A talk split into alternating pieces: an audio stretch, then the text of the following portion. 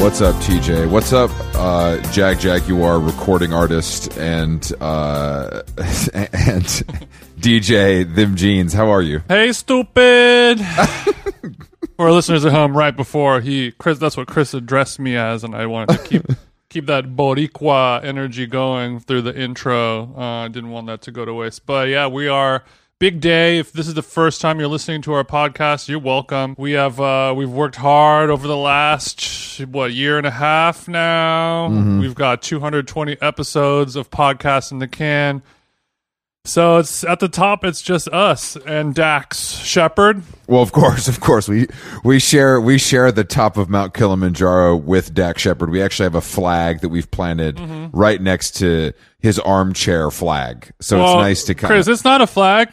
It's an anchor. Oh wow! Thanks to our sponsor, Anchor. Um, but yeah, it's we we we did announce some big news yesterday via our friends at RollingStone.com. We are heading out on the road, uh, coming to a Didn't shitty have to say the dot com part, but yeah, go ahead. coming to a shitty city near you, no question. Um, tickets are available as you're listening to this. They will sell out. Um, may, maybe not Denver, but most of them will sell out. So just just go get those before before they go. We start October first in my hometown of Atlanta, Georgia, at the Earl, a place that I haven't been to in ten years, and they just stopped letting people smoke inside probably six months ago. Sorry, TJ. Uh, well, I mean, I am sure I'm, I'm, I'm going to turn the green room into a brown room, if you know what I mean. Hey, hey, hey! Yeah, there we go. You're gonna shit all over the walls again. That's going to be no, Um, no, sorry, yellow room. That's my color of American spirits. Oh, I understand. I understand. I understand. the carton will be waiting. Of course, yeah, of course. Um, but yeah, it's all exciting news, and we are doing a special project with our friends at Jagjaguwar. So we are uh, label mates with Bon Iver, uh, Moses Sumney, Dinosaur Jr. You know, Jason. All joking aside, it's pretty fucked up. Like it's pretty fucked up. Uh, like Pretty fucked up. Good. Or Well, I mean, fucked like, up bad, or just do- fucked up strange. I mean, yeah, I guess you're right. I mean, the fact that we have the same booking agent as My Bloody Valentine. How does that make you? How does that make you feel? If it makes me feel good, not nearly as good as it must make you feel, but no, that's sure. that's true. Unfortunately, scam artists were not interested in booking us, so we had to go. we had we had to go with High Road Touring, home of Wilco, Phoebe Bridgers. Yeah, so yeah, my DJ career is going to blossom because of this. Now that I have some proper representation as the festival season Yeah, exactly. Yeah, ramps up, so I'm feeling good about that. You can you can hit up High Road Touring if you want to book me for your you know your natural wine mixer. yeah. Your wedding. Let's be real. Uh, but um, you know, there's some there's some there's some sad news today too, Jason. That I want to tackle at the top of the podcast. Something going on with Palestine. No, um, Kate Bosworth. Kate, Kate, Kate Bosworth is getting divorced. Kate Bosworth did announce her Damn it. did announce her divorce day in a in a beautiful poetic statement on her uh, Instagram, um, where she said, "You know what? Their love is growing and changing." Who who was the boss clapping? The boss was clapping this little skinny freak who definitely doesn't work. Um, he feels like he feels like a scammer. You know what I mean? He feels like a scammer, and he will probably. Um, I think he's a director, but Look, look, look. Just because you're tall and skinny and you don't work doesn't mean that you're a scammer, Chris. Do you know anybody that's tall and skinny? Because I know you're tall, but I don't know. I mean, I don't know about the other stuff. I would, I would never. I and you do work. You do yard work and stuff. I do yard work as well as uh, uh, I'm proficient in typing. I don't know how fast I am. when I think of the greatest typist in history, you definitely come to mind. Bro, I could. T- I mean, dead ass. I'm a good, pretty good typer. My only flaw, I mean, like I remember when I was like in middle school, I would I would go to summer school classes mm-hmm. and take mm-hmm. and take typing classes. Then when I was a when I was a young bull, and I would they would they would put a sheet over the keyboard and over your hands, Yeah, and you have to yeah. do everything I can do no look. It's like me. sight unseen. It's like me walking down Broadway with the BlackBerry, bro. I can do no. look. I'll hit the BBM, no look, no errors. well, I no mean, errors. anyone can fucking type no look on a BlackBerry. Well, the problem is that you still put two period. You still put two spaces after the period, which I've tried to tell you makes you look stupid. So I, I would like you to kind of switch that up if you don't mind. Now that we're kind of, you know, this podcast is getting serious, it would be really nice if you Chris, could you're so of mad that I'm a published nonfiction author all over the internet, and you're not. You try to take me down with these little semi disses, these little I would- semicolon. You know, it's, it's not nothing's gonna stick, Chris. No, I know, I know, and I You know, it does stick talent, but one thing that I do need to work on on my writing, Uh-huh. dead ass, Chris. I I actually type too loudly. I I like to I like to smack those keys. And I like to I like to smack the keys too, but you have some heavy phalanges. You know what I mean? You have a you have a status finger, if you will. I'm well know? hung on the on the Yeah, on my ex, on all my extremities, Chris. You know what I'm saying? yeah, I do. I do know what you're saying. Yeah, I do. Um, thank you for that. Uh, I got a big old donkey finger swinging. You know what I mean, get- brother man? Do you do you make a lot of do you make a lot of errors because you're hitting two Oh keys yeah, by- at once? Oh yeah, a two keys. I'm hitting three, four at a time. These big old hog legs swinging across my MacBook Pro. Thank God for our friends at Grammarly.com for sponsoring the podcast. They You're keep so Jason's- also you're so jealous of my Grammarly stats that they emailed me with. oh, you you're in the 97th percentile of people who use unique phrasing and words. Wow, your mind. You know, I'm like Grammarly. Yeah. Just because I'm Yeah. paying you nine dollars a year or whatever, like you don't have to gas me up. You don't have to gas me up. Yeah. Well, that's nice of them. though. I think they want to keep you engaged. You know, they have a good retention, user retention. But I, I also have some other, I, you know, RIP to Kate Bosworth's marriage, but I do have some good news. Okay. The Lemonhead, the Lemonheads official account did just retweet the new episode of Bandsplain where Yasi and I talked for three hours about the Lemonheads. So all of your years of notice me, Notice me. notice me, notice me, Evan. Yeah. I mean, that's the that's the funny part about Evan Dando. Legendary guy, legendary name, dripping with swag, all this cool stuff, musical genius. But if you remove the Dando, he's just a guy named Evan. Exactly, exactly. Like much like the the ballyhooed Broadway performance, uh, Dear Evan Hansen. You know, he he shares the, he shares the name. Did you just look at this guy's trying to get his little Grammarly words up? Much like the ballyhooed Broadway performer. Well, you know, I'm going to start running all of our podcast transcripts through Grammarly to get my stats up. That's the that's no, my new, no, that's no, my no, new no, because you're going to be piggybacking onto my shit. yeah, but you don't. I see what you're doing. Yeah, but they're, they're yeah. I mean, I have a plan, but you don't worry about me, dog. I'll, I'll send you the stats. Okay, so so Evan, so notice me, Senpai Evan retweeted, and that means that he listened to you. No, he definitely did not listen to it. Um, Can the Lemonheads afford, uh, afford a social media manager? Do they even care? I don't think that seems off brand for them. I'm, I mean, they have management. I'm sure Dando's not. I mean, Dando's not on. He was on Twitter and Instagram for a while, but now he just makes these freaky YouTube videos. Very cool. Um, but yeah, I'm I'm very happy. Uh, like Al Qaeda kind of stuff. Yeah, yeah, like the like the Donda live stream, Al Qaeda kind of stuff. Um, but it's uh, it's been um, it was a nice journey with Yasi, and uh, you know, I just I love the guy. And if you're not familiar with the music, please listen to the show. Um, and, and get familiar. Shout out to Yasi. Shout out to Bandsplained, our broskies over at Spotify, the only DSP that matters. That's not true, but sure. You want to talk about platforms, baby? And we're no, we're not talking Yeah, about. we're on platforms. We're not talking about red bottoms neither. We're talking about Uh uh fuck Apple. Suck my dick, Apple. No, well, let's not go that far. A- Apple Music is trash, bro. You already know that, Chris, right? Now, now that we're getting paid, you can't really talk shit on Anchor and Spotify anymore. Okay? Also, shout out to the the guys over at the Hot Pod newsletter, Jason. These fucking guys, huh? They think they're so hot. Yeah, these guys that talk about podcasting in a paywalled newsletter gave us a sort of I, I wouldn't say I would say it was a little backhanded kind of kind of assessment of our business. Would you agree with that, Jason? It was a little back. I mean, I don't know if it was I liked it. backhand- It was. I mean, I liked I've it. read Hot Pod as a newsletter for a while now, and I do check it out for like podcasting news. You know, you need to learn about all the things going on in the world, but. no, you don't. That's not things that are going on in the world. That's fucking dorks looking at their dicks. I'm good Sorry, on that. things that are going on in my world, and if you don't think my world is cool, Chris, you could kiss my ass.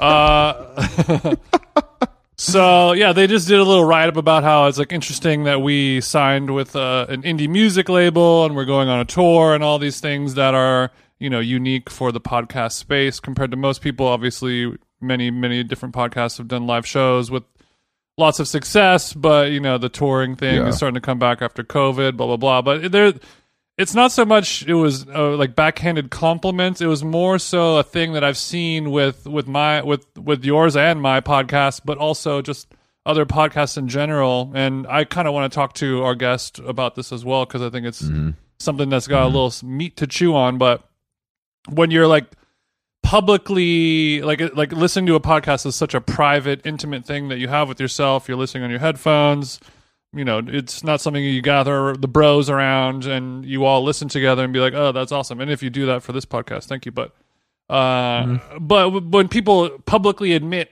what podcast they listen to, they always sort of have to like attach some type Yeah, of that's a good qualifier point. to it.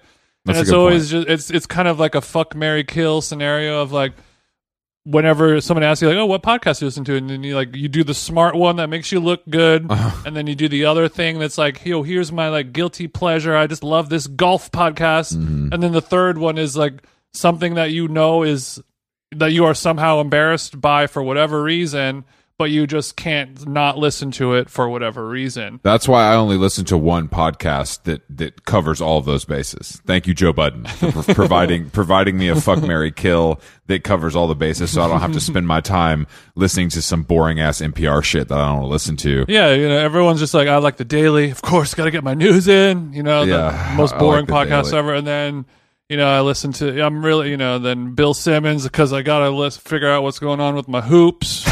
And then the and then the, the last one is just like, and then uh, I don't know, like I don't think that they're great, but I follow this QAnon podcast and like I just. I don't know. Like, I think they just have really good flow and energy. Joe Budden is my QAnon podcast, coincidentally. so that's kind of funny how that works. But we do we do have a guest today, uh, a, a fellow Beachwood Canyon resident, Rosecrans Baldwin. Um, you may be familiar with his work uh, from the Gentleman's Quarterly magazine. Shout out to Will. Shout out to Will. Shout out to Sam. Shout out to Noah. Shout out to Rachel. Uh, but the she's uh, Hey. Rose Rosecrans has written uh, many books actually.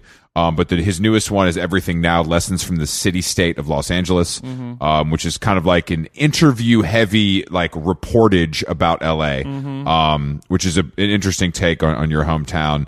Um, but he also started something called the Morning News, which was kind of like the triple OG link out in like '99. So basically, the the blueprint for what like the public announcement newsletter would like strives to be. It was public announcement when Chris was in fucking diapers. This dumbass. I was probably in a sweaty basement, but yeah, diapers is is You were you just finished graduating from high school, or not? Gra- not graduating exactly.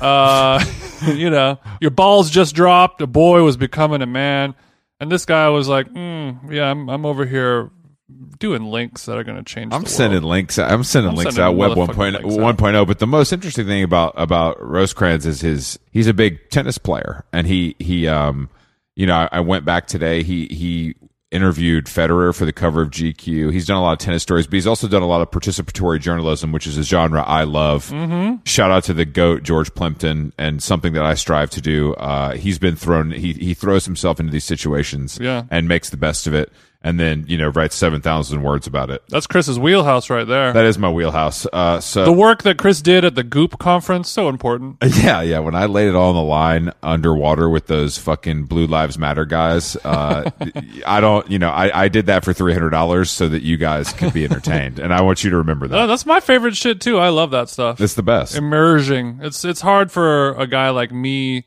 to kind of fit in, you know, camouflage, go in unseen, being so tall and hunky. They're like, who is this guy? He's obviously not. All right. Well, look, let's give let's give Rosecrans a, a, a jingle. You got it.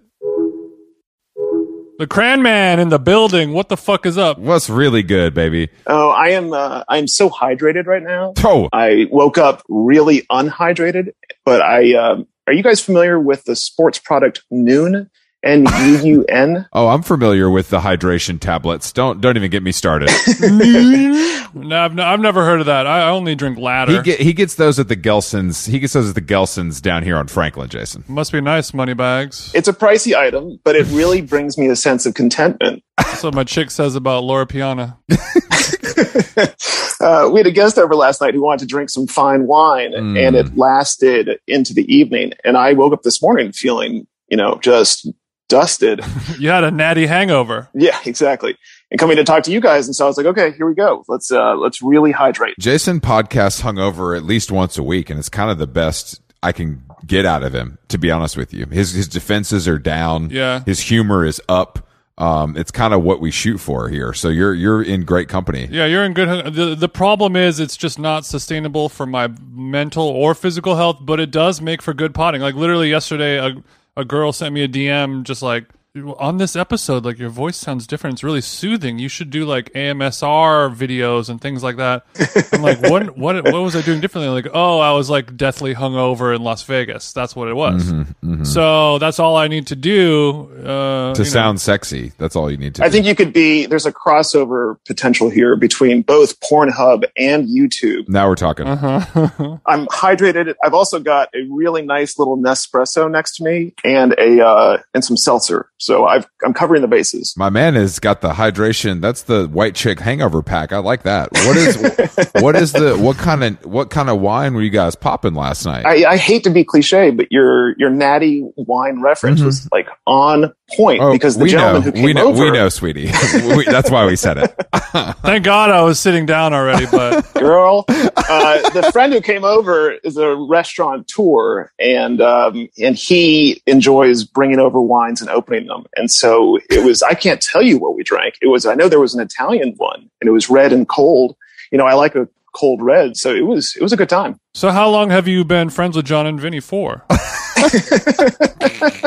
Love those guys, baby. The only time that I've had the Jon and the Vinny was at, I was, this is going to be really lame in terms of references, but I had it at a pop up at Sundance and it was really good. Like Sick. the plates came out and there were the meatballs and the pizza and the pasta. no, no. no. It's look. It's we we like Jon and Vinny's. We don't like that they play modern hip hop while I'm trying to die. Sure. that's our issue with Jon and Vinny's. If I have to hear Gold Digger while I'm eating a, a gem lettuce salad, my night is not going the way I want it to go. Listen, here's a question that I'm, this is sincere. Have you smelled the hand soap there? I haven't. So I haven't been to the restaurant. Is the hand soap in the restroom offensive or is it mild? Interesting. you know what I mean? Interesting that you asked this because I'm kind of a hand soap aficionado, and I have washed my hands there. I think I've never washed my hands at Jon and Vinny's. I have a bit of a problem.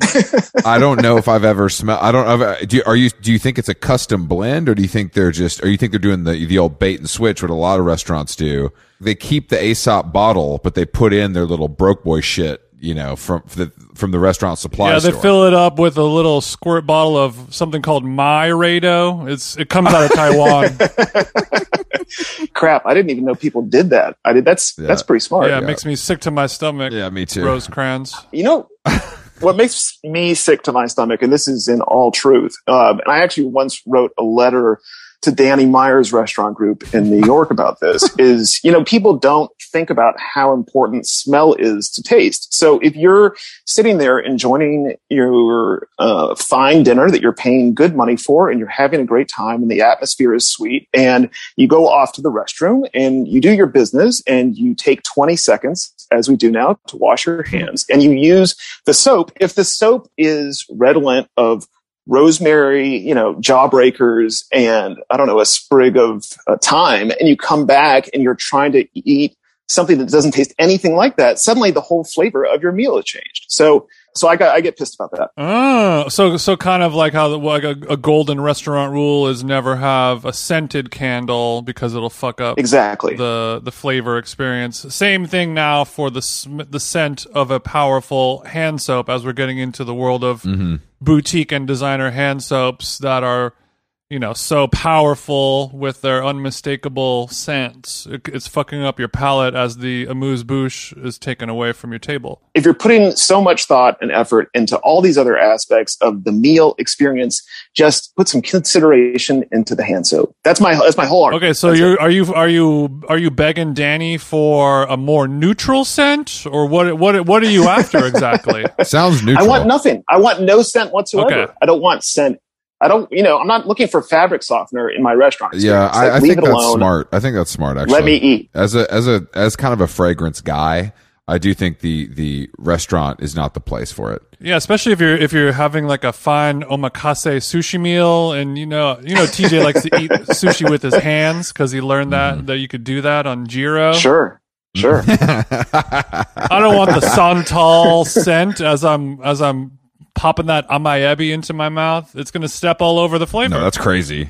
Listen, when in Hokkaido, do as Hokkaido. Mhm. Um, but yeah, Actually, speaking sounds- of it sounds. Hokkaido Rosecrans, I, I I I had a question that You I guys, wait, hold on, hold on. You guys talking about Al Qaeda? We just, I said we ain't talking about that on this podcast yet. Chris, just one question and then we'll move on Okay, okay. from those okay, guys. Okay. So there, there's. I, I was having, I was having a meal or a, a convo with my life partner yesterday, and we were talking about like, f- like, because we we were just in Vegas, and there's like when we had some like really good fresh fish when we were like eating oysters and shit in Vegas, and we're like, this seems kind of wrong, you know, to be eating you know fresh seafood over here in the middle of America in the desert. Sure. But obviously now, you know, they just ship it over, you know, in, in ice boxes from Japan straight ahead, and it's it's all good and it's fine. And I was thinking about the Santa Barbara sea urchin and the Hokkaido sea mm. urchin, how so many uh, sushi restaurants here in LA, they'll be like, oh, like flown in fresh from Hokkaido, this sea urchin is so amazing. Sure. Or they'll have the Santa Barbara sea urchin, also so amazing. Do you think that Japan flies Santa Barbara sea urchin into Japan, or they're just like, hell no, how would America ever have uh, sea urchin as good as ours? What do you think? Uh, great question. Um, don't have much data. and, and on try to make it. I, I'm I'm not trying to make it a culinary thing. I'm trying to make it more of a racial thing. If you could just weave that into your answer. Oh, okay. I didn't see that coming. Um, you know, I think we export a lot of kelp. I think kelp from American shores ends up in the, for example, the Chinese market. I think there's a greater demand for your average American kelp farmer. So Okay. why not? That's Santa Barbara. I mean, I'm not a big uni fan. I'm not a sea urchin aficionado. It's not something that I want scooped on top of my pasta. Um, Same. What if it's emulsified into the sauce, though, Rosecrans? Mm, I think, you know, in preparing for this conversation, I did dig into the pot a little bit. I went back through a couple episodes, Mhm. really enjoyed it. Also, really enjoy, I think there's an opinion in these circles against truffle oil. Oh, like the idea of we're applying haters. truffle oil. We're or haters. We're haters. You're Yeah, you're in, you're gross. right. You're right. And I think uni. I I've got similar vibes. uni there. is similar to truffle. I feel like it is the fifty dollar add on in a lot of in a lot of areas. It can be a vanity ingredient for sure, and uh, shoehorned onto a plate that it does not belong. Not un- not unlike the the very popular lobster truffle mac that we were talking about Oh yeah, Ah, gross. episodes ago. All of my main ancestors are like rolling over. Just throw it away. It's garbage. But I'd like to think that truffle oil exists for a reason because at some point there was like iter- there were iterations of truffle oil that were tastefully done Huh. and and delicious. I, I think that it has become this vanity ingredient No. where it's kind of like an artificial flavor and it tastes like shit. You know, it's like a stepped on, you know, gasoline type of vibe going on. But I- I'm sure at some point, you know, in like the in the 1500s, people would take their fresh olive oil that they made in their wooden boxes or whatever. And they would pick truffles, and they had so many, and that, that they would preserve them in olive oil, and then you'd have this amazing Don't. oil to eat throughout the seasons. I'm not going to let you continue to bastardize the good name of John Buscemi's truff sauce on this podcast. and you do it over and over and over. And I would just like to say, Truff, thanks for sending me the pack. Um, I love the ketchup. I dip my I dip my fries in it all the time at home. So thank you, This is thank you for bullshit. that. Chris doesn't do any of that. Chris, you're a scent guy. Like, I have a feeling there might be a history of truffle oil as something that one dabs behind one's ears. You know what I mean? Like, romantically, uh, before people put it on fries. Rosecrans, let me tell you something. When I'm trying to fuck a pig, I know exactly what to put behind my ears. You know what I mean? There's there's no question that I know what to do. when you're out hunting that porcini, I hear that. Exactly. I know exactly what to do. A little, yeah, a little white truffle shaving behind the ear. I'm hard as a rock, Rosecrans. Beautiful. so glad to be here. It's, uh, it's, it, it's it's great to be here. It's great to be here. I'm ready to uff. so yeah, that's it. That's the pod. no, but Rosecrans, I think we're neighbors though. Honestly, you you live in Beachwood, right? Oh yeah, yeah, yeah. Where are you in Beachwood? Or you you don't want to give it away, but Give it away now. No, unfortunately, there are protesters. There are protesters outside my house right now, so they've already kind of figured it out. Uh, but no, it's um, I'm I'm midway up, I guess I would say.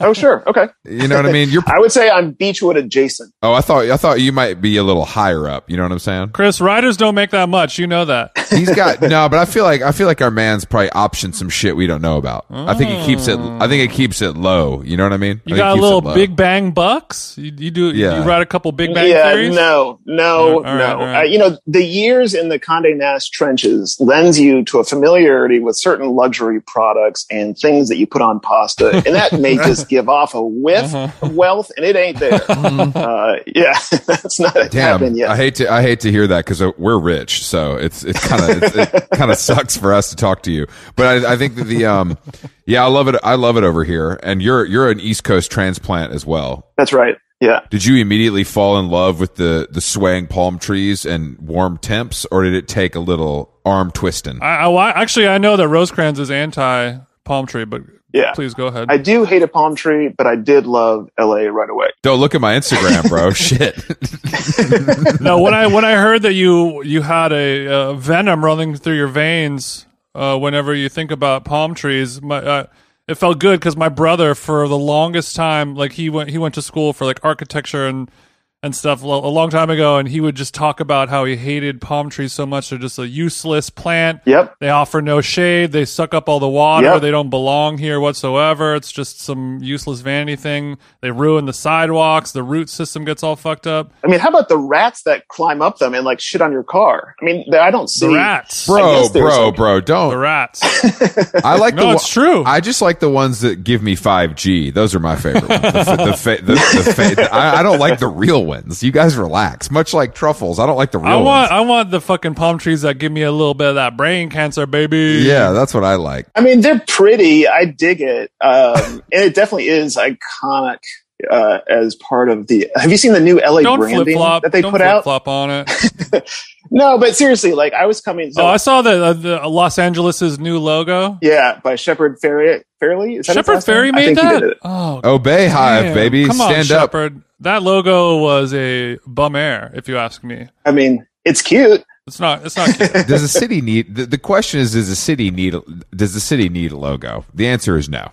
That's the reality. The Every doesn't city has a logo. Come on, Chris. Yeah, but they don't. But they don't need them. That's that's. Not, I'm not saying they don't have them. I'm saying a, a, the name of the city is the logo. well, no, uh, literally nobody. When you really want to break it down, Chris, nobody needs a logo. no, You could just type it all in Times New Roman if that's what you want to do. But logos make the world come alive. Chris, I don't know if, about you, but I like. I think that art is what makes us, you know, separates us from animals. I see. Did you guys know that Los Angeles International Airport has its own theme song? Uh, it's called Los Angeles International Airport. It is a swell country hit from like 1978. Randy Newman wrote that, or who? A country song from '78 is the song about our airport. That sounds fire. That sounds good. I would love to Google it for you, but I don't have a computer in front of me. But it is by a woman. It sounds swell. It was a hit on the charts. That's really cool. What charts? Yeah. TSA charts? I actually want to say it was big in New Zealand and Australia. Uh, but I also think in the United States. Yeah, we love an international chart moment. You know what I mean? You you you you can walk down the street in your home country no problem, but you go to Germany, you're mobbed. That's the goal. Mm-hmm. That that's the that's the dream as a recording artist. I didn't know that actually, but LAX is. What a great airport. You know what I mean?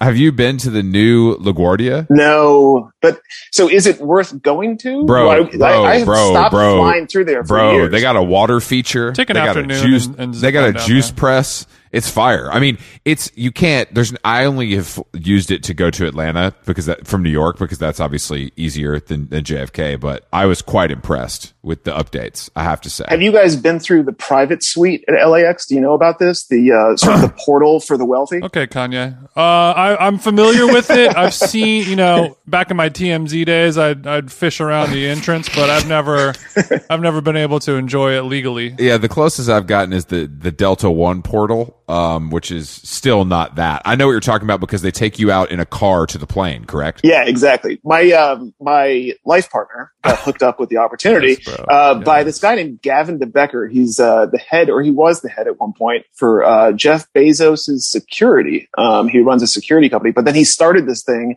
in which uh, you can pay, I guess, about thirty five hundred bucks and like sort of you go into this obscure gate. It's like on the side, rather than going to the airport, it's as if you're driving to the beach, like you're going to Dockweiler. But you pull up to this gate and there's a dude in a bulletproof vest and he slides back the gray wall and then like you are there parking your Honda Accord next to a couple Bentleys while you drop off your wife and she's escorted to her suite and there's a concierge.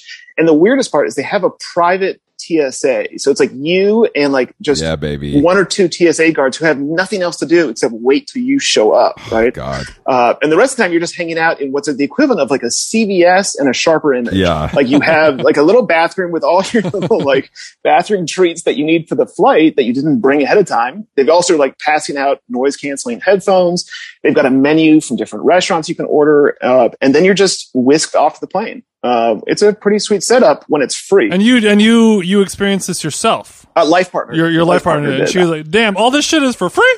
I would thirty five hundred is not very expensive for that. To be honest, that I thought it would be a lot more than that because you can you're you're not paying you're paying commercial flight fee, but you just pay an extra thirty five hundred. Still much cheaper than flying private. Depending on where you're going. still cheaper than flying private, right? And there's also, we heard about the weird flip that people do wherein you will have business people flying into LA from China uh, or other parts of the world, and they've got a meeting. So what they do is they book a conference room in this little place. So therefore, they land from wherever they're coming from. They don't have to deal with security. They get whisked off to the little private suite conference room, do their meeting, turn around, get back in the BMW, get escorted to their plane, get on when they want. You know, they can be first on the plane, they can be last on the plane.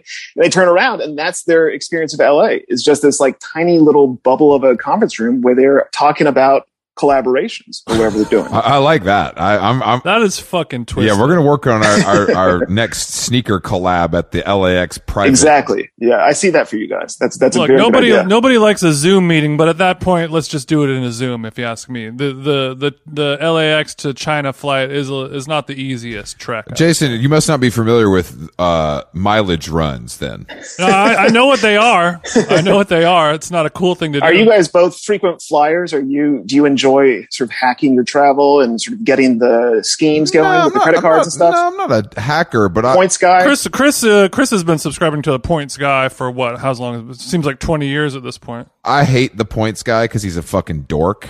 But I think that the the um, I mean, I just have like American Express cards that grant me Delta access, and I only fly Delta, so I reap the benefits of that. That's it. I don't I don't care beyond that. But I don't want to pay for luggage. I want to sit in first class, and I want to Yeah. board first. Sue me.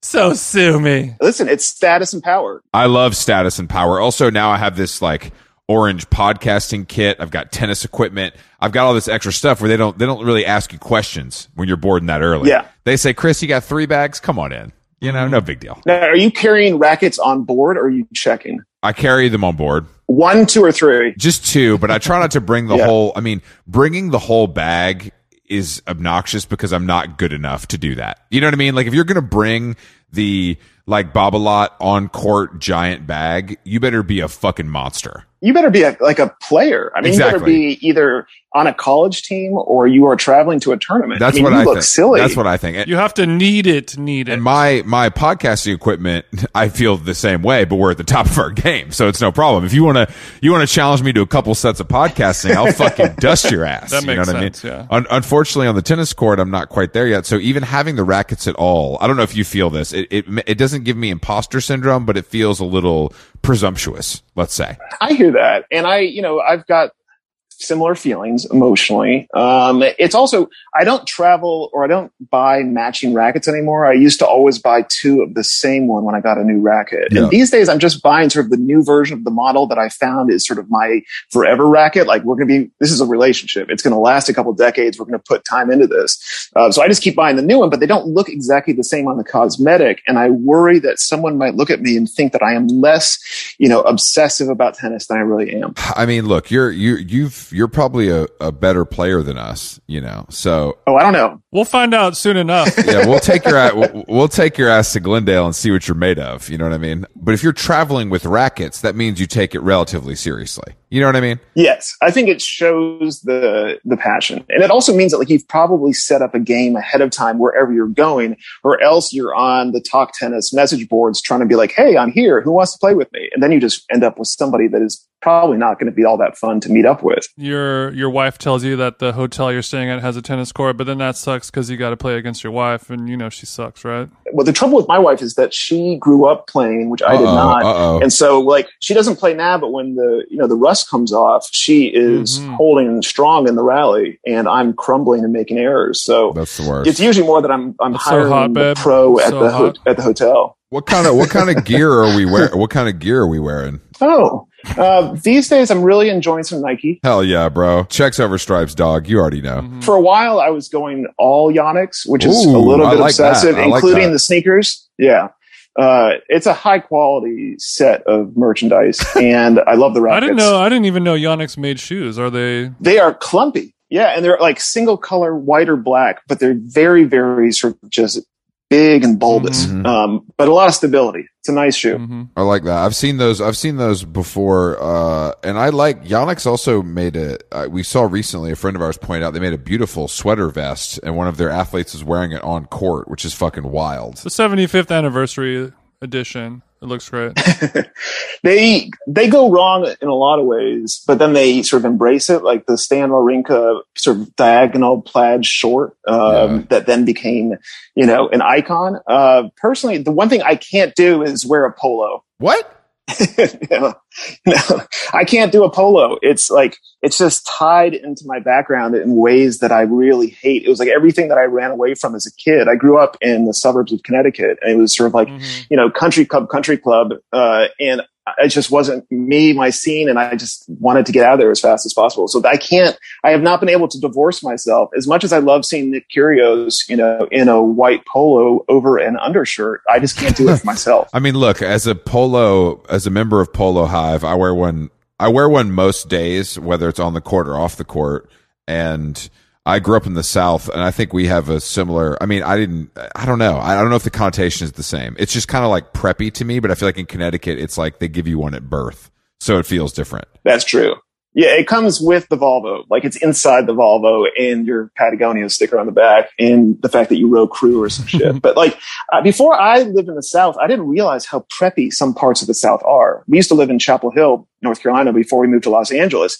And good God, it Yeah, baby. you know, we'll show up with the. super prep. Good God! I got the chinos pressed. I got the Sperry's on the feet. You know what I'm saying?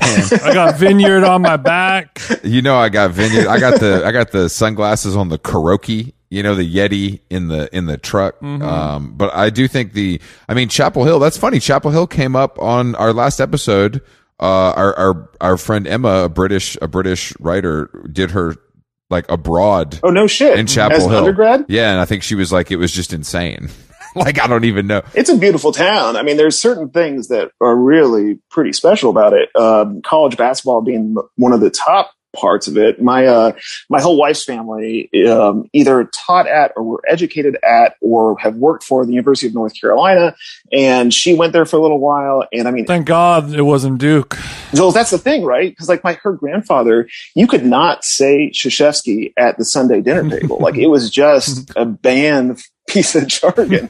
um, and so while I was living there, I really got hooked up. My uh, father-in-law has had season tickets for like I don't know, like 30 years. Like I don't think he's missed. I think he's missed like 11 to 14 home games in three decades. Um, so he's a dedicated fan and he would bring me to the games. And so I just saw a whole lot of college basketball, but the requirement was I had to be up on the player's social media because he's not exactly on Twitter, let's say. Mhm. And so I had to be finding out who's the girlfriends, you know, where are they going out to eat? You know, what's the scuttlebutt around trades coming up, that sort of thing. So you had to you had to sing for your supper when it came to those season tickets. What do, what do you bring to That's the right. table, young blood? Is what he might have said. yeah, yeah. Dude, you, I swear, like, so I got, when we got engaged, engaged. Uh, we got engaged up in like Woodstock, Vermont. Excuse me, Woodstock, New York, and we're out in the uh, countryside, and we are looking to call our folks and share the good news. And the cell phones aren't working, and the phone in the bed and breakfast is out of operation. Uh, so we hop in the car. We've got a bottle of champagne. We find an abandoned filling station, and there is a payphone, you know, out there. So we get on the phone, and Rachel is speaking to her parents, and she's like, "Hey, do you want to talk to them?" I get on the phone. My mother-in-law, super sweet, is going on for like two or three minutes, like, "Welcome to the family. So Mhm. glad to have you here. Love you so much." And she says, "Mike, Mike is my father-in-law," uh, and she's like, "Mike, do you want to say something?"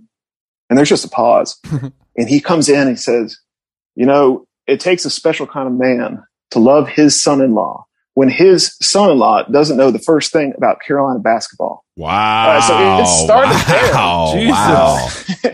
This is not a and got schooled. This is not a game. Damn, that's serious, man. Yeah, the South is crazy. I mean, it's hard to explain to people if you've never if you've never lived there. Like, You're like, bro, I'm from Connecticut and I live in New York. Why would I know about North Carolina basketball? yeah, I don't care. I don't care. There is some line I think that Tina Fey had about she went into um, Lorne Michaels' office and Lorne Michaels was wearing a tuxedo and she's like, "Why are you wearing a tuxedo?" He's like, "I am not a farmer. Why would you not expect to see me in a tuxedo?" I, I I remember. Oh Shout out to Lorne. well, now luckily you've got tar running through your veins, don't you? Yeah, yeah. Uh, I get back occasionally, but it's been LA ever since. It was, you know, we lived there for a little bit, and after a while, you eat everything at every restaurant, and you're just like, I need something new. So the big city called. how much time? Yeah, how much time did you do there? Uh, we did a couple years. We were coming from Paris, France. We lived in Paris Shit. for about two years, and we were like, we want to get back to the states, but we want to live someplace again, not living high on the hog as writers. Like, but Mhm. we could live out in the country, but be near friends and family, and so Chapel Hill became the place to be. That's a that's a long way from Paris, I guess. Well, it's it's the Paris of the Piedmont is what people call it in Chapel Hill. So they have some No, I've heard, yeah, I've heard that as well. Well, and it kind of makes sense because, I mean, your name just seems like a Southern lawyer. You know what I mean? So I feel It's like true, it it's was true. inevitable you're going to get down in there Yeah, into the Carolinas with a seersucker suit, you know, fanning yourself with a Sunday church program, sitting a spell, things like that. Let me tell you, I was playing. I hate to bring this around to tennis again. I know this is not a tennis pod, Well- but there are not many pods that It's not not. go heavy into tennis. Anyway, I got into this tournament and I was playing a doubles tournament. And so my partner and I would go over to meet the team that we're playing against. And this is an older gentleman of the good old boy variety. Um, and he comes up, we shake hands. He says his name is, you know, David or something. And I said, my name is Rosecrans. And he goes, Rosecrans? Like the girl? I was like, motherfucker, what girl do you know named Rosecrans? Where does that come from? But I seriously though, like being out in LA now, it's a lot easier because people, you know, people grow up listening to Tupac or they've seen the street name here. yeah, yeah. Uh, I- most often people just are like, is that your pen name? Or like, are you an amalgamation bizarrely of Los Angeles place names? I don't know. Yeah, that's a good point. Yeah, I guess the Baldwin as well, huh? I didn't even think about that. Some Baldwin Hills, also a fine place to play tennis, but uh, I still have to use a Starbucks name. You know, I have to like, Oh yeah. I usually go with George. Yeah. Damn, are you are you are you a member of Green Straw Mafia? what is Green Straw Mafia? You a buck boy. That's what they that's what they call Starbucks on Red Scare. So I've tried to adopt Oh, that on this gosh. podcast because it's really funny. it's really funny. I don't. I don't think you're going to get that sponsorship dollars from Which, Starbucks. Which, which at it, flavored sous vide egg bite is your favorite? There's, there's one. There's one right answer. I have yet to try the sous vide Oh, I mean, if you love travel, that is the ultimate. That's a, that's the ultimate travel hack. okay, well, no, no. So here's the hack. I'll tell you. I was uh, I was on a story, and this was back when remember when France and the United States were not exactly best friends, and there were things like freedom fries. Talking about World War One, baby. Oh, oh, okay, got it. more recent, more recent. It's on that sort of George Bush Yes, tip. yes. In any case, My uh, favorite painter. Shout out to George. I know you're listening. I know you're listening. Mhm. oils, watercolors, the man can do it all. Uh, it's what they teach you in Skull and Bones. Anyway, so I was on this trip. The assignment was go to, uh, well, okay, backstory. there are approximately 24 to 26 cities or towns in the United States called Paris. Um, Mm. There was this idea that we could have Rosecrans go around and talk to people and figure out what is the state of U.S. Uh, France relations by going to, we chose six places, um, Paris, Maine, Paris, Kentucky, Paris, Texas, which has an enormous Eiffel Tower with a red cowboy hat on top. Uh, Paris, Idaho, which has a population of like 200 people. And then I spent 24 hours without sleeping in the Paris Casino and Resort in Las Vegas, Nevada. Uh, but so, so I was in an airport. So it's a lot of travel. It was about two weeks, and I'm walking around the whole time with this clipboard. I've got a, a, a form that I'm sort of asking people questions about how they feel about French people. Baguette over your shoulder. And I, and I go at Salt Lake City Airport, or uh, maybe it was in Boise. I don't know. I get off the plane. It's a red eye. I need some caffeine, and there's a Starbucks right next to the gate. So I get a double espresso, which is my standard order, and I walk to the rental car, put down the double espresso. I get the rental car. And I forget about the coffee I just bought, but I notice that there's a Coke machine. So I buy a bottle of Diet Coke, my favorite kind of Coke. And so now I have realized the mistake I've made is that I've got a double espresso and I've got a Diet Coke. And so I ended up pouring out some of the Diet Coke into a trash can and then pouring the double espresso into it just to be like, let's see how this goes. It was delicious. It's like a really Mhm. sort of tasty, sparkly kind of uh, Mhm. booster drink. Mhm. Um, Booster. which drink. then about, about a month later, I was visiting my wife's brother lives up in Palo Alto and, uh, there was a quite a nice shopping mall, you know, outdoors, California, espresso bar by the door. And I'm in line and there's a young co-ed in front of me, you know, presumably a co-ed. She appears to be, you know, a Stanford student or something. Mhm. And she, it's her turn to order. She says, can I get a double espresso? And then she says, by the way, do you guys sell Diet Coke? Oh, and I my ears are perked up, and they're like, yeah, yeah, yeah, we can do that. And so she takes them. She said, well, you can just put them in the same cup. No. And so I, I, I don't know if I tapped her on the shoulder or I sort of captured her attention by doing something. And I say, excuse me, like, have you, do you order that? Is that your thing? And she's like, what? And I was like, no, no, no, I'm sorry. I don't mean to be like creep. Like, I just, I, I, I've never met someone else who orders it. Like, do you have a name for it or anything like that? She's like, uh huh. And then that was it. Like, I was just being super Mr. Creep, like in the espresso bar line. Well, I mean, so I in, in her defense, you shouldn't have dropped down to one knee and pulled a ring out because that's that's kind of what I would have done if I was in your situation. yeah. I mean, look, tapping a co-ed on the shoulder these days, you got to get a consent form before you do that, even if it's just That's about right. Diet Coke. Yeah. Take it from what I mean? Chris. yeah. Why don't we Why don't we name this beverage live on How Long Gone then? Okay, perfect. What do you guys think? Where, where would you go with this one in terms of in terms of Okay, branding? so it's a double espresso. Um, obviously, Starbucks is known for their perfect espresso pulls, not bitter at all. Um, I have it. I have it. Okay. We're gonna we're just gonna call it the Diet Doppio.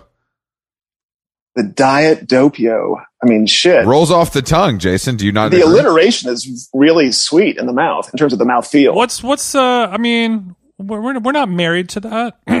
Well, they call they Star, Starbucks literally calls their double espresso Doppio. You can't. They, they don't. They like when you call it that if you order. what it. about a what about a co- cocchio then? Where did that come from? Them using random Italian words. It's on the. It's on the. It's on the menu. That's how they list a double espresso. Is the Doppio? I love your accent. also, is venti Italian for extra large, or is it?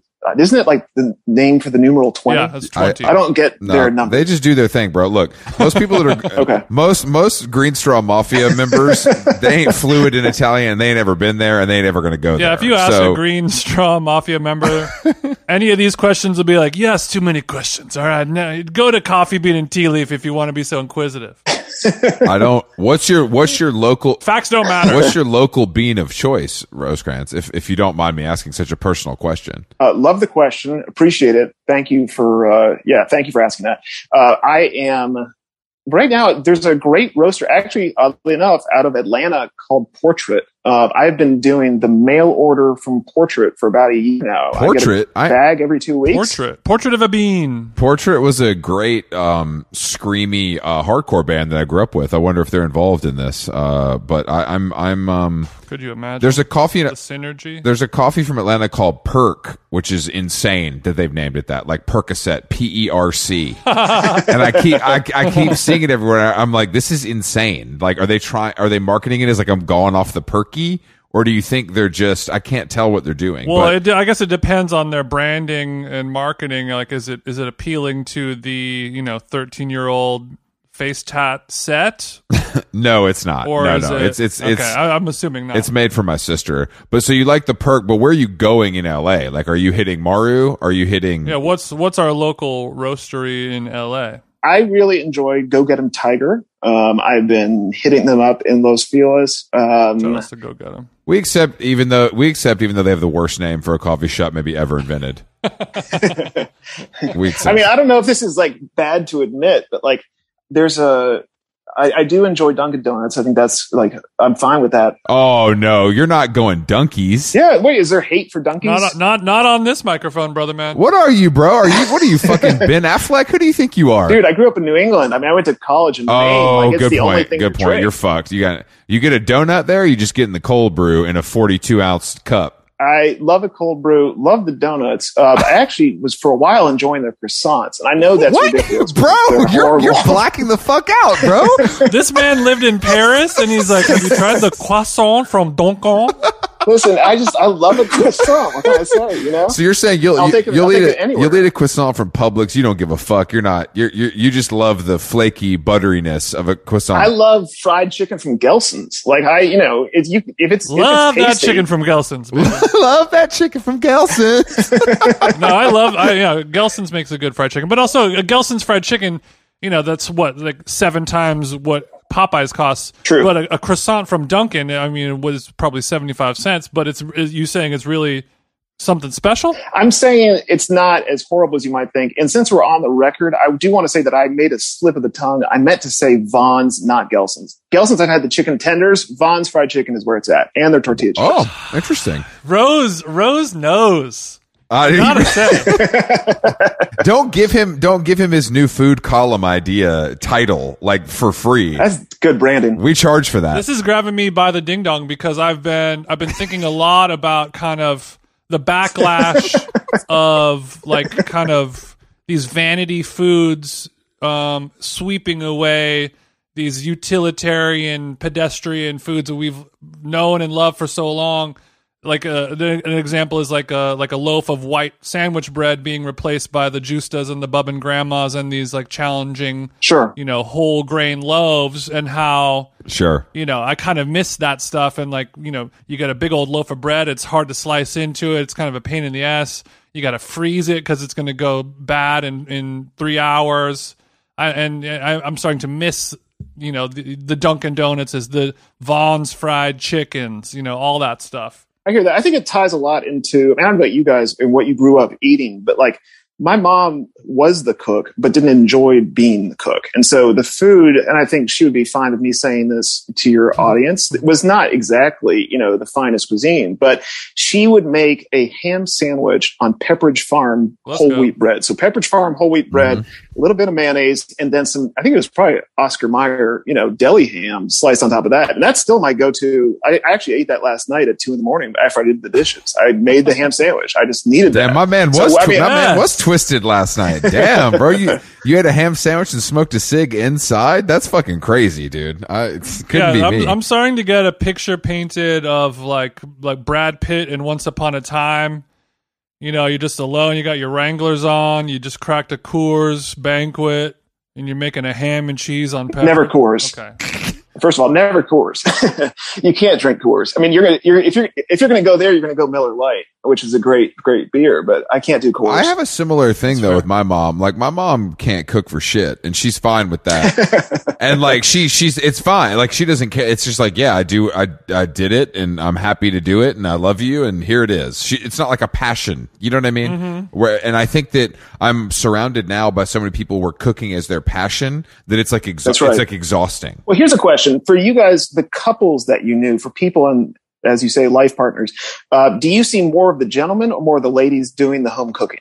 Fellas, I know so many guys that like care about their cast iron in a way that they, uh, you know, seem to care about their children. Like it's just Mm-hmm. the devotion and the time and like the thought that goes into it. And also like the rage if you fuck up their cast iron pan, like you just decide to do the dishes. you don't Like, know. You didn't know that. so many mistakes. I guess you didn't do your research, but Jason did a year upstate for you know some domestic after his uh, after after his Oh, after his pan got cleaned when he was out of town. I don't want to talk. I don't want to. I don't want to reveal too much, but it was not pretty, and it cost us a lot of money to get him out.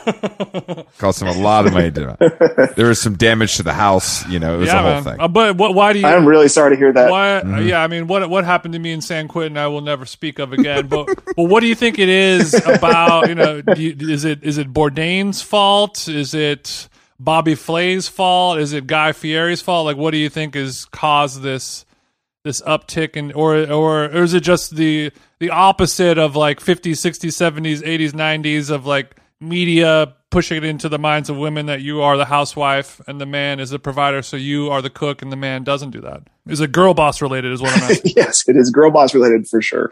Uh, the, the the person that I looked to that got me interested in cooking was Jeffrey Steingarten, and he was the Vogue food columnist before foodie culture took off. Before you know foodie culture was online, when people were still going to Chowhound and like you know I don't know. There was just the food culture was all about sort of uh, Saveur magazine, Yeah. and I'm talking about sort of like New York, you know, bushy bushy sort of food culture. But Steingarten was just doing these wild articles for Vogue, uh, where he would just call in all these products, or he would go around and taste all these things, and he just really set me off into sort of wanting to like think about food and not and that's what he's when I got me cooking too. Like I hadn't cooked before that. That and there was a terrific magazine called uh, Gastronomy that was coming out of the UK. I think it was uh, done in Oxford, which may still be around, but like these beautiful small little volumes, and you're just getting weird recipes from all over the place. Uh, worship of French cuisine, that sort of thing. Hmm, Actually, when you were saying Jeffrey Steingarten, I'm like, I know that name, and then I was like, you, you're not talking about Jeffrey Garten, Ina's husband. But then I looked it up. he he was um wasn't he a judge on on Iron Chef or something? Oh goodness, he might have been. I, I think I missed that season, uh, which is to say I've never watched that show once, so I have no idea. But Well, you look, bro. We all know those Conde checks are a little light. He had to get his little TV bag. you know, he had to get his little TV. Yeah, he was to- he was the original judge on Iron Chef America. Um, and I always loved him. I, I didn't know. I mean, I, I was watching that, you know, when I was younger and a little little green in the cook in the kitchen. But I was always like, who is this like old guy who has these like perfect points about everything? And I always looked up to him. And now, and I completely forgot about him in every way. And now it's all coming back to me. I'm also Jeffrey Hive till the casket drops.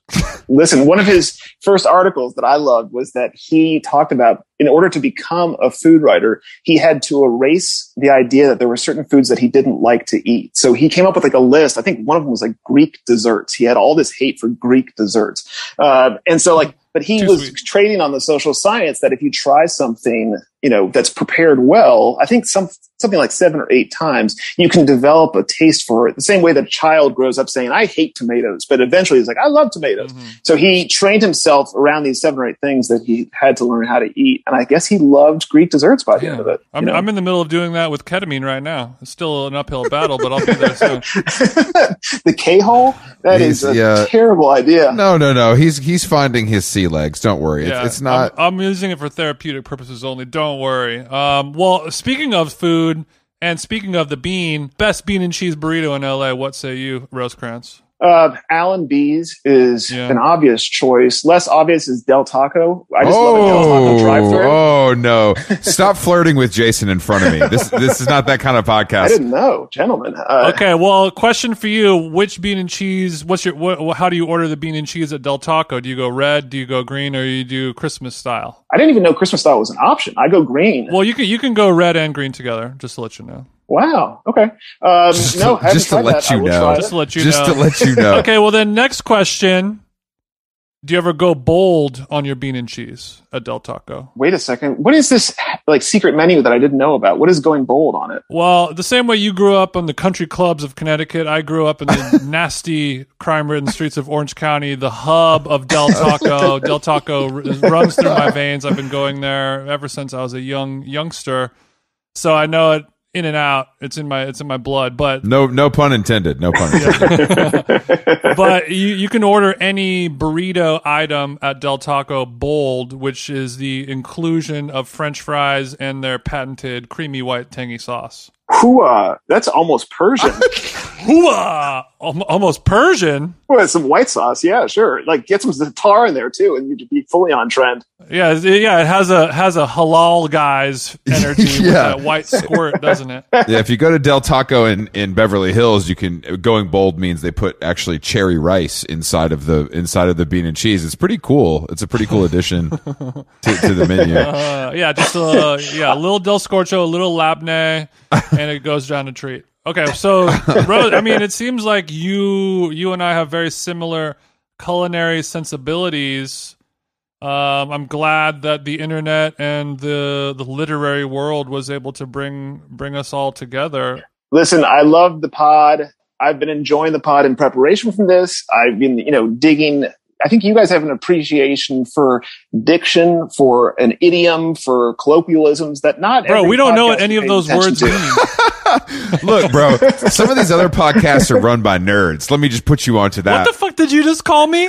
Idiom? Off, don't call, yeah, don't call him a fucking idiot. I'll whip your ass, bro. You're right down the street. no, but I think, yeah, I mean, look, there's some nerds out there podcasting, and you know, you got to come over to the dark side if you want to have a little more fun. You know, Exactly. Fuck those guys. fuck those guys, and and you know, No, no, no. I think long form is a good podcast, Rosecrans. I wouldn't, I wouldn't talk shit on them like that. So openly. I wasn't putting Jason. Yeah, I'm not going to put them in the hot seat. That I just saw, I just saw, I just saw those dorks got their little bag. They signed a Vox deal today. really Yeah, no, no joke. Yeah, yeah. those fucking dorks. It's, I love to see it. Great podcast. Great podcast. We're, they're not dorks, so we're just kidding. Yeah, long form is a classic one. We would never sign with Vox, of course. No, no, no. We're only we only sign with uh, legacy indie rock labels. Um, so you know you can keep your little money, Spotify. or Spotify. No, no, no, no. We want Spotify money. Editing note to Jason, edit that part out. But well, I mean, as as you were saying, you were listening. You have been listening to this podcast a little bit. But as a, as a writer, uh, you know, writer, journalist, etc., whenever you're going to interview somebody like a Federer or whoever, obviously you prepare, you take notes, you do certain things. You might have a routine by now since you've been doing it for so long. But how do you prepare to be on a podcast? Ooh, well, let's see. How do I prepare to be on a podcast? And I guess I just listened to a bunch, and then I think I followed both of you on Instagram and started trolling through your backlogs just to sort of get a sense of the esthetic Mm-hmm. Um, but yeah, it, that's about it. I guess I just have to listen a bunch. I guess everyone's sort of saying like everyone needs to have a podcast. I've heard that from our manager. I've heard that. I just don't see, I feel like there's, it takes, it takes a lot to be a good podcast right now. I don't think people appreciate that it actually is quite, quite hard. So, Damn. you know, I'm, do you guys feel that way? Do, do you feel the effort? Do you go home tired? Uh, yeah. Well, I mean, I think it's. I think no, I don't. I don't. We, we. I mean, we do a lot of episodes, so in that way, yeah. But I find it pretty enjoyable. Like, I don't. I don't look at this as like. I mean, and our research is probably less exhaustive than yours, to say the absolute least. Um, but but uh, but you know, I mean, it's like it's it's fun. I, I don't know. It's like you know, and I'm I was in this case it, it, particularly. It's like I'm familiar with your work and it, it works out that oh he has a new book out like let's do let's do it it makes sense it's it's pretty it, it, it That's makes all the sense yeah, in the it's world it's probably I think it's very similar to like you know if you're if you're about to interview like if like I'll I'll bring up the Roger Federer as an example again, but if you're going to write a piece about Roger Federer, you know that's going to take a lot of work, and you're going to have in the interview and the notes, and you're going to get outlines, and yeah. editor's going to come back and blah blah blah. It's a whole it's a whole process. It could take weeks or whatever. No, you have phone calls with Anna Wintour. You know, you like I ended up talking to her from her town car because they were so concerned about making sure this goes right. damn now we're talking now we're getting into chris's zone i'm i'm trying to but build but but to to to that wa- Uh, like when you were actually sitting down in a you know in a hotel lobby restaurant with Roger Federer and interviewing him that's the fun part Yes. and then all the work afterwards where you piece it together that is the that's Jesus Christ. that's the no. rewarding part No, no, no, but no, no. then it's you know also more difficult but when you me and Chris spend an hour talking over Zoom that's the fun part for us and then you know all the other stuff is kind of the the taxing difficult part for me This, I would say, is I, I hear you and disagree, uh, but with with with affection. Uh, for go me, on go on you know, coming on to a podcast that I know ahead of time that the gentlemen running it are interested in food, tennis, Los Angeles coffee, workouts, um, things that are just part of my, I don't know what we're going to say, like wheelhouse. Great. This is a familiar territory. So let's have fun. But like, for example, Mr. Federer, you know, is one of the most like fucking famous people in the world and has been interviewed a billion times. And so I was like nervous as heck going into it. And I was like, okay, so here's an example. Like I was trying to find common ground with him as fast as possible because when I first saw him, he was in his underwear. Like I showed up and they were sort of trying him into outfits for the next day. And he's like, "Oh, I'll be there in one second, Rosecrans." And I was like, "Great, thanks, Roger." and so like you know, my Spot stomach Fred. is boiling and like, and I. So here's the thing. Like I reached out. I didn't quite know what I was going to ask him, and Ms. Wintour was like very clear, like the one thing I should not ask him because she's close with Mr. Yeah, oh, Federer yeah. and Mr. Federer's wife, or they were at the time, to the point that um, a little too close. A little too close in his wife's opinion. I bet. no, Roger told me about this. Roger's told me that like when he and uh, his uh, life partner are getting ready for special events, or at least at this point, they would take photographs with their phone of like what they were going to wear, and then they would send it to Ms. Wintour So approval sick. or her thoughts on, so on the gear. So sick. right? Um, so I'm now like I've got all this in my head. I'm sort of really on top of my nerves, which is to say, like I'm floating above the seat. And we're in his big ass Mercedes, like driving off to a restaurant. We were supposed to go hiking, uh, but then it was like, no, no, no. You know, it's snowing outside. Let's go to lunch because we don't want to Is damage. he? Hold on. Is he driving you, or are you being driven? Oh no, no. This is Roger's in the driver's Okay, seat. okay. This was great. Okay. Oh no, no. Listen, and Roger is a. This is funny. Roger's a fast driver, and I think you know he, you Uh. can be. I don't know if what the speed limits were in this tiny little valley, but there's also. So are you in Switzerland doing this? Yeah, sorry. Let's do the backstory. So Okay. here's what's happening. I'm in Los Angeles five days beforehand, and uh, Rachel and I are moving apartments. And so we were living previously in West Hollywood, and we're moving over to Beachwood Canyon. And my editor, uh, the great Dan Riley at GQ, calls up on Monday, and he's like, "Hey, what are you doing on Thursday?" I think it was. And um, and I was like, "You know, I'm moving apartments." He's like, "Well, could you go hiking with Roger Federer?" Now, obviously, this is like the I've never had a question asked of me like that. I mean, this is a I'm being taken to like the best prom of all time. And you're like, yeah. What time should I meet him at Griffith? And he's like, "Uh, Swiss Alps, actually. so, so I uh, so the movers come the next day. I like sort of work with them the stuff over to the new place, get the Uber to LAX, get the plane to Zurich, get the train to this little town, get in the bus, get into the hotel at like midnight, wake up. Now, nice touch of this hotel, not exactly sort of super luxe, but it does have an espresso machine in the room. so do that. And then I'm meeting Mr. Federer. So uh, Roger drives us. He's like, listen, it's snowing. I don't want to go hiking. Um, this is right after, this is like three weeks after he had won the Australian Open in the big comeback where he had taken time off from the tour for the first time. And so Roger's like, let's go to this place. It's where we go for lunch with the kids. I was like, great. You know, they have a private room. So he's driving us in his large SUV. And here is where I'm like, shit, like how do I touch base with Mr. Federer? Uh, and so in my research, I'd found out that his mom was South African and I had lived for six months on a study abroad thing during college in Cape Town. Uh, and I lived with these pair of drug dealers. Um, they used to import uh, weed in these coffee cans.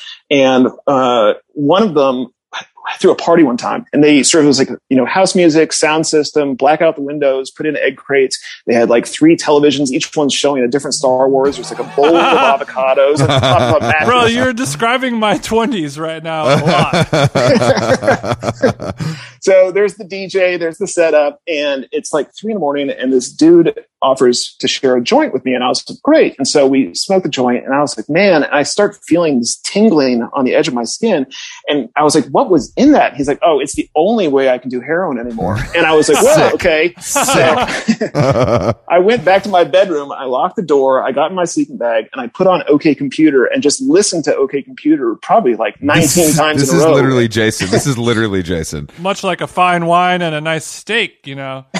you can't listen to OK without a little H-E, baby. Uh-huh.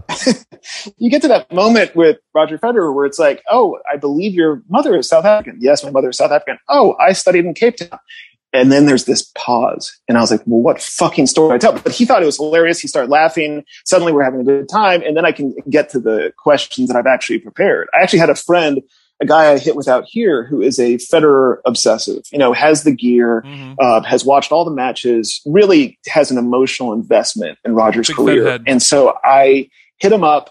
I was at LAX. I was at the bar having a beer before I got on the plane. And I just texted him out of the blue being like, listen, about to get on a plane. When I land, it would be great. You know, two or three of the questions that you would really, really want to ask him if you had the chance. And then I got on my plane. Uh, and I land in Zurich and, you know, flip my phone on. And he has, he's a lawyer. He has taken a legal pad and written out five pages of questions. And like he's crossed out half of them. And it's just like, he's like saying, like, you know, you were playing that match at Cincinnati in 1999 and it was like you and Verdasco second set. Uh, yeah. but it, yeah, I'm not sure where that story came from, but it was, uh, it was the best assignment of my life easily. No, it's great. It's great. And if yeah, if you guys haven't read the story, what was GQ cover story? What 2017? Yeah, that sounds right. Yeah, I think if you just Google Federer Rosecrans, I guess it'll give it to you. Did you become more of a more of a Fed fan after that? You know, yeah, I actually because he was a sweetheart, like, and he was uh, quite funny and quite. He's a real dork. Like he's very, yeah. and I don't think he would disagree with that. You know, mm-hmm. accusation. I think he's a real sort of like goofball in person, and so that just charmed me in a way. Before he had seemed so impervious.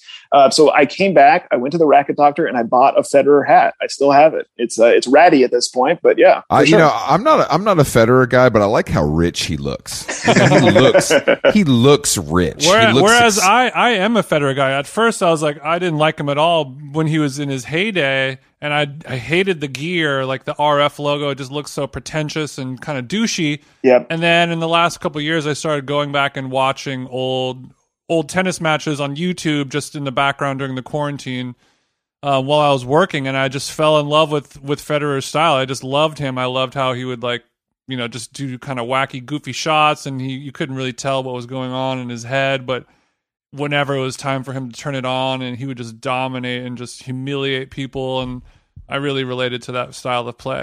Yeah, you, you relate you relate to it, but you aren't able to put it into practice. Rosecrans, thank you for joining us today. My pleasure. On How Long Gone, um, and uh, everybody go uh, go cop the new book um, it, wherever you buy books. Uh, bookshop.org. Uh, you know, Skylight. Uh, you know, we we could go on forever. Um, and uh, where else can they find you on the World Wide Web? Uh, on the World Wide Web, you can hit me up at rosecransbaldwin.com. I hate to sound too much like a plug. I do have a, a, story coming out in GQ next month about whatever happened to American men's tennis. So that's probably the next thing that's going to be hitting. Wow. Uh, Let's go. Yeah, it's sort of like, you know, the American women, unbelievable champions, and they just don't stop. And yet, since Andy Roddick, you know, took the U.S. Open and then mm-hmm. started losing in finals to Mr. Federer, what we've been wandering the desert. We got nothing. Yeah. Well, luckily Jason Stewart is here. So the the last great hope. He's forty. His knee's bad, and he's six foot nine. But you know, if we get him, if maybe he should go talk to Raj and see what we can do. And I still beat Chris at tennis every single game. And you can check out the book "Everything Now" by Rosecrans Baldwin. and the next time you come on this podcast, Rose, we'll maybe we'll even talk about the book. Who who knows? Yeah, maybe we'll get around to it. Sounds great. Thank you. No, but honestly, thank you for joining us. Uh, big fan of your work, and we, we're really happy to talk to you. Awesome. I'll see you guys on the courts. We'll see you on the court. We'll see you in Glendale, baby. We'll send the Mercedes. We'll talk to you soon. Goddamn right. Okay, bye, guys. All right, later. Standing in that silent hall, waiting for that final call, says he doesn't love me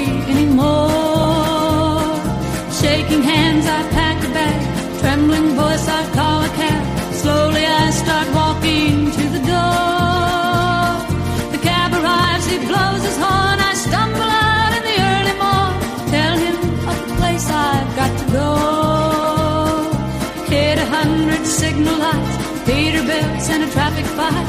Getting through these doors has been so slow. LA International Airport,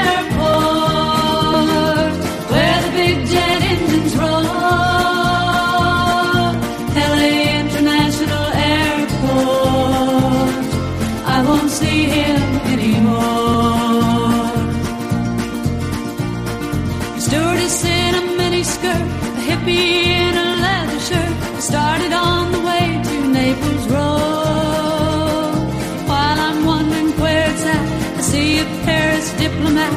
College kids are trying to get back home. Baggage cart goes quickly by, see my case and I start to cry. Stumble to the lounge to be alone And while I'm trying to get some rest. I bite my lips and try my best to fight the pain that's making me leave home. LA International